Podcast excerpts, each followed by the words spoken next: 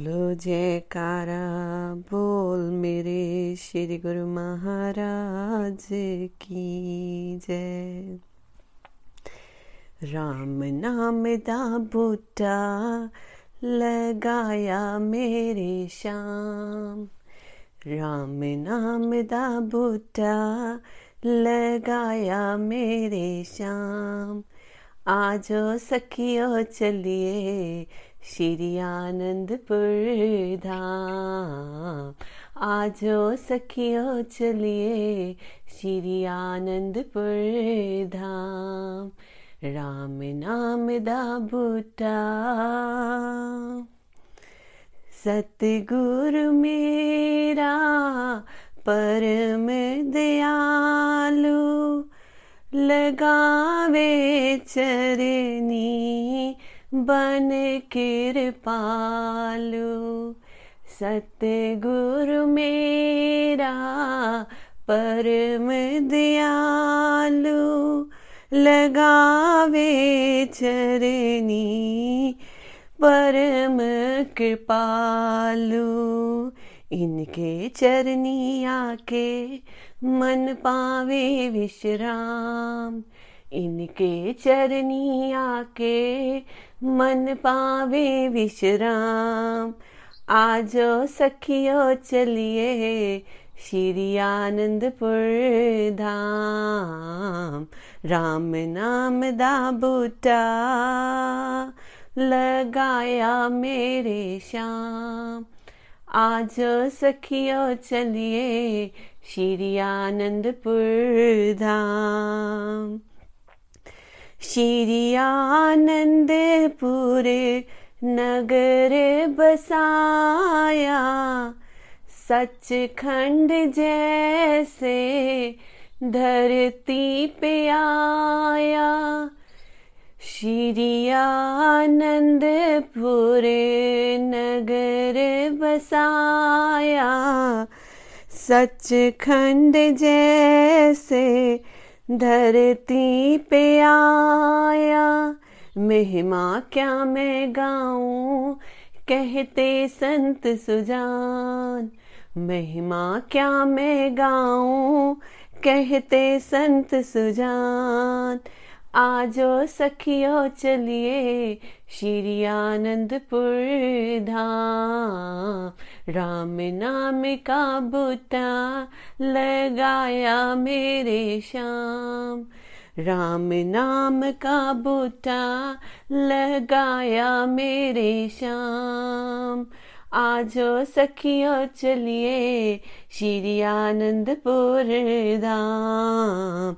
आजो सखियो चलिए श्री आनंदपुर धाम। सतगुरु मेरे, अंतर्यामी, घट घट बसते सबके स्वामी। सतगुरु मेरे, अंतर्यामी, घट घट बसते सबके स्वामी। बार बार में हम करते श्री चरणों में प्रणाम।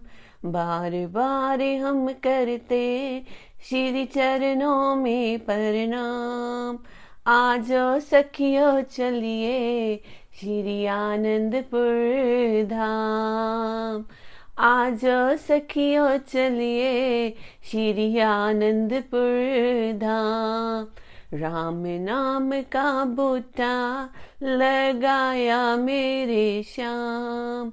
राम नाम का बूटा लगाया मेरे श्याम। आज सखियो चलिए श्री आनंदपुर धाम। आज सखियो चलिए श्री आनंदपुर धाम। बोलो जयकारा, बोल मेरे श्री गुरु महाराज की जय। इस श्रवण संक्रांति के शुभ अवसर पर श्री गुरु महाराज जी के मुखारबिंद से शुभ प्रवचन हुए कि श्री आनंदपुर दरबार ही ऐसा दरबार है जहाँ पे हर कोई आके सुख और चैन पाता है। ये वो सच्चा दरबार श्री परमहंस दयाल जी की कृपा से बना है और यहाँ पे सब रूहों को आकर सुख, शांति, परम आनंद मिलता है। और जिसको नहीं मिलता, उसका भी कारण है। क्यों? क्योंकि एक म्यान में जैसे दो तलवारें नहीं रह सकती, ऐसे ही एक दिल में दो चीज़ें नहीं रखी जा सकती। अगर दिल में हमारे माया का पसारा है, दुनिया का लगाव है, आनंदपुर जाकर भी हम खाली आ जाते हैं। जैसे किसी चीज़ को, के ऊपर तेल लगा दिया जाए, फिर उसको पानी में छोड़ा जाए तो वो पानी को इतना नहीं सोखता। इसी तरह से जब हमारा मन माया में लिपटा होता है हम श्री दरबार में भी जाते हैं श्री दर्शन भी करते हैं फिर भी वो चैन नहीं पाते हैं। क्यों? क्योंकि हमारा मन तो हम बाहर ही छोड़ा है ना। जब हम अपना मन अप, एकाग्र चित्त से श्री गुरु महाराज जी के चरणों में जाएँगे उस धरती पर को प्रणाम करेंगे तो उस धरती की वाइब्रेशंस हमें टच करेगी। लेकिन जब हम उस पर ऑलरेडी एक कोटिंग चढ़ा के जाएँगे और अपना मन ही बाहर छोड़ के जाएँगे तो फिर हमें वो जो हंड्रेड परसेंट रिज़ल्ट मिलना चाहिए श्री चरणों में जाने का, वो नहीं मिल पाता। वही कारण से कई लोग दरबार में जाकर भी ऐसे खाली के खाली आ जाते हैं। अपने मन को श्री चरणों में लगाना है। श्री गुरु महाराज जी ने दरबार की ऐसी रचना की है कि जब गुरुमुख वहाँ पे जाते हैं या मनमुख भी वहाँ पे कोई भी जाता है तो सुबह, शाम आरती पे रहना, दर्शन करने ऑल द रूटीन ऐसी बनाई है कि धीरे धीरे धीरे धीरे मन वहाँ पे एकाग्रचित होने लग जाता है। सिर्फ़ शर्त ये है, अपनी कोशिश पूरी होनी चाहिए उसमें, क्योंकि गुरु महाराज जी ऑलवेज अपनी कृपा बरसाते हैं। लेकिन जब तक हम ही अपने घर में सब दरवाजे खिड़कियाँ बंद करके बैठे रहेंगे तो बाहर की हवा, बाहर की धूप हम अंदर नहीं आती। अब घर, अगर बाहर बारिश हो रही है, हम अपने दरवाजे खिड़कियाँ अच्छे से बंद करते हैं तो बाहर का बारिश का पानी अंदर नहीं आता। लेकिन अगर हम दरवाजे खिड़कियाँ खोलते हैं तो कैसे किसी भी तरह से बारिश आ रही हो, अंदर कुछ ना कुछ छीटे पड़ जाते हैं। इसी तरह से जब हम दरबार में जाते हैं, श्री गुरु महाराज जी के चरणों में जाते हैं तो हमें अपने मन के वो दरवाजे खोलने पड़ते हैं, ताकि वो श्री गुरु महाराज जी की जो वहाँ पे बरसात, रहमत की बरसात हो रही है, वो हमारे मन को अंदर से छू दे। इतना गहरा छू दे कि इस मन की पूरी सफ़ाई हो जाए। इस मन में वो रंग चढ़ जाए जो सच्ची भक्ति का रंग होता है। जो प्रेमी जाते हैं, जो गुरु महाराज जी के ऑलरेडी प्रेमी हैं, वहाँ पे जाते हैं, वो वहाँ पे जाके शुद्ध बुद्ध भूल जाते हैं कि आज दिन कौन सा है। आज वार कौन सा है कि आज तारीख कौन सी है? कुछ याद नहीं रहता। बस सुबह उठो, आरती पे जाना है, फिर सेवा पे जाना है, फिर दर्शनों पे जाना है, फिर शाम की आरती पे जाना है, लंगर का टाइम है। घर परिवार हम भूल जाते हैं। क्यों? क्योंकि उनका रंग चढ़ना शुरू हो जाता है। बस वही रंग को चढ़ाना है। लेकिन जब हम दरबार से बाहर आते हैं तो हमारा मन दुनियावी चीज़ों में फिर से उलझने लग जाता है और हम उन सब नियमों को भूलना शुरू कर देते हैं। हम दरबार में इसीलिए जाते हैं कि वो रूटीन हमारे अंदर घर कर जाए और हम बाहर आकर भी दरबार से अपने आनंदपुर को अपने मन में बसा के रखें, ताकि हम श्री गुरु महाराज जी के नियमों का पालन करते रहें और इस मन की सफ़ाई होती रहे और इस मन में उस भक्ति का रंग हमेशा चढ़ा रहे। जो भी श्री गुरु महाराज जी के चरणों में जाता है, वो ऑलवेज रंगा हुआ आता है। सिर्फ़ शर्त इतनी है, इस मन के दरवाजे खिड़कियाँ खोल के जाना है। ताकि वो हवा, जो अमृत की हवा वहाँ पे चलती है, आनंद की हवा चलती है, वो हमारे अंदर को छू सके, हमारे अंतर मन को साफ़ कर सके। सिर्फ़ और सिर्फ़ यही शर्त होती है कि अपने अंतर मन को वहाँ पे जाके खोलना है। जो प्रेमी वहाँ पे जाके खोलते हैं, अपने अंतर मन को, वही सच्चे आनंद की अनुभूति करते हैं। कई गुरुमुख कहते हैं, जब हम अनंतपुर जाते हैं, वापस आके कुछ महीने, कुछ दिन, कुछ हफ़्ते, सबका अलग अलग एक्सपीरियंस होता है कि बहुत अच्छा बीतता है। हम सब नियम भी करते हैं, लेकिन फिर माया में लिप्त होने लगते हैं। इसीलिए श्री गुरु महाराज जी ने पाँच नियम बनाए हैं कि इन नियमों का पालन करते हुए हम अपने सतगुरु को हमेशा याद रखें। हमारे सामने स्वरूप है या नहीं है हमारे सामने कोई कुटिया है या नहीं है, मंदिर है या नहीं है, दरबार में है या नहीं है, लेकिन इस मन को उन पाँच नियमों में रंग दो, तभी हम सच्चे आनंद को पा सकते हैं। सच्चा आनंद ही हमें सच्चे सुख की अनुभूति देता है, हमें सुख और दुख से दूर कर देता है। जैसे एक बार श्री गुरु महाराज जी विराजमान थे, कुछ प्रेमी बैठे हुए थे। श्री गुरु महाराज जी ने पूछा कि किसको क्या चाहिए? कि आज हम सब देने के लिए तैयार हैं। किसी ने कुछ मांगा, किसी ने कुछ मांगा, किसी ने भक्ति मांगी, किसी ने एक्सपीरियंस मांगा। कि अंदर का एक्सपीरियंस चाहिए। तो श्री गुरु महाराज जी ने सबको ऐसी ऐसी कृपा दी। एक भगत ने कहा कि मैं बहुत गरीब हूँ। मैं नहीं चाहता कि मैं कभी भी दुनिया से कुछ मांगू। मैं चाहता हूँ मुझे जो भी मिले, आपके दरबार से मिले, आपके आशीर्वाद से मिले और मेरे घर में कोई भी आए, कभी भूखा ना जाए, किसी को कमी ना आए मेरे घर में चाहे किसी भी रूप में आए, मैं उसकी मदद कर सकूँ। कि वो बहुत गरीब था तो गुरु महाराज जी ने बोला, ठीक है, तुम्हें यही मिलेगा, आज से तेरे घर में कभी किसी चीज़ की कमी नहीं आएगी। जो भी तुम्हारे घर में तुम्हारे, मदद के लिए आएगा, किसी भी रूप में आएगा तो तुम उसकी मदद कर सकोगे। तो श्री गुरु महाराज जी ने ऐसा आशीर्वाद दे दिया। पास में एक भगत बैठा था तो उसने श्री गुरु महाराज जी से पूछा कि आपने तो कहा कि इसकी किस्मत में कुछ नहीं था, फिर आपने इसकी किस्मत कैसे पलट दी तो श्री गुरु महाराज जी ने कहा, एक स्टैंप लिख के आओ, फिर हम समझाते हैं। तो जो भगत जी गए, स्टैंप लिख के आए, स्टैंप एंड पेपर तो श्री गुरु महाराज जी ने समझाया कि देखा ये स्टैंप में क्या लिखा है। जो भी लिखा है, सब उल्टा लिखा है। जब हम इस स्टैम्प इस स्टैंप को स्याही में लगाकर पेपर पर लगाया तो सब सीधा हो गया।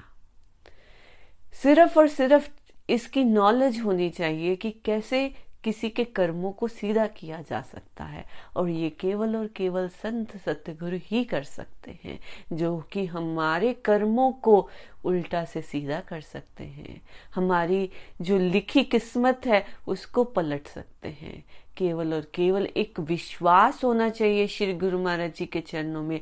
जैसे उस भगत ने कहा कि मैं दुनिया से कुछ नहीं मांगना चाहता। मुझे कभी भी दुनिया के आगे हाथ ना फैलाना पड़े। मेरे मालिक आप हो। मैं सिर्फ़ और सिर्फ़ आपसे ही इच्छा रखता हूँ। बस ऐसा विश्वास जब होगा तभी श्री गुरु महाराज जी हमारे कर्मों की स्टैंप को उल्टा करके लगाएँगे, तभी हमारे कर्म भी सीधे हो जाएँगे और जो हमारी किस्मत में नहीं है, वो भी हमें मिल जाएगा। और हमारी ख्वाहिश क्या होनी चाहिए? सिर्फ़ और सिर्फ़ सच्ची भक्ति की होनी चाहिए। बाकी सब चीज़ें हमारे पीछे अपने आप आती है। दुनियावी चीज़ें तो आज है, कल नहीं होंगी। घर है, परिवार है, साथ है पैसा है, सब चीज़ आज है, कल नहीं होगी, परसों फिर होगी। कि ये साइकिल है बार बार घूमता रहता है। दुनिया जैसे गोल है, ऐसे ये चीज़ों का भी साइकिल है। कभी कमी होती है, कभी पूरी हो जाती है। इंसान को कभी न कभी किसी न किसी चीज़ की ऑलवेज कमी रहेगी। जिसके पास दो है, वो चार मांगेगा। चार है तो छ छ से दस, बीस, फिर भी वो इंसान सोचेगा अच्छा अब और बढ़ता जाए। जैसे एक बार एक सेठ था, सेठ बीमार हो गया, उसने अपने मुनिम को बुलाया और पूछा कि, मेरी कितनी ज़मीन जायदाद है, सब मुझे हिसाब किताब में दो। तो जब हिसाब किताब में मुनीम ने उसको बताया कि आपके पास इतना पैसा है, इतना धन, दौलत, ज्वेलरी, ज़मीन, जायदाद, सबका हिसाब किताब दे दिया कि आपकी पाँच पुश्ते भी बैठ के आराम से खा सकती हैं, आपने इतना कमाया है। और सेठ परेशान हो गया, उदास हो गया। तो मुनिम ने पूछा कि क्यों तुम उदास क्यों हो गए हो? बोलता है अच्छा पाँच पीढ़ियाँ तो खा लेगी, छठी पीढ़ी का क्या होगा? गुरुमुखो, यही हाल हमारा है। हम ऑलवेज वरी करते हैं कि आगे का क्या होगा।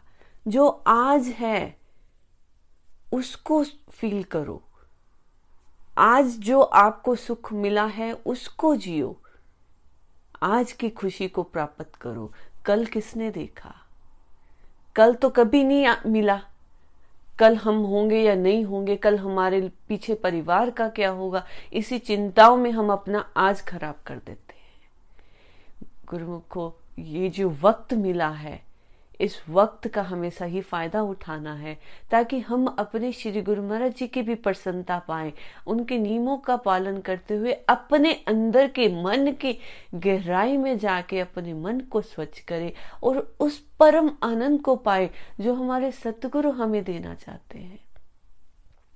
जैसे सेठ परेशान हो गया कि हमारी छठी पीढ़ी का क्या होगा, वो कहाँ से खाएगी?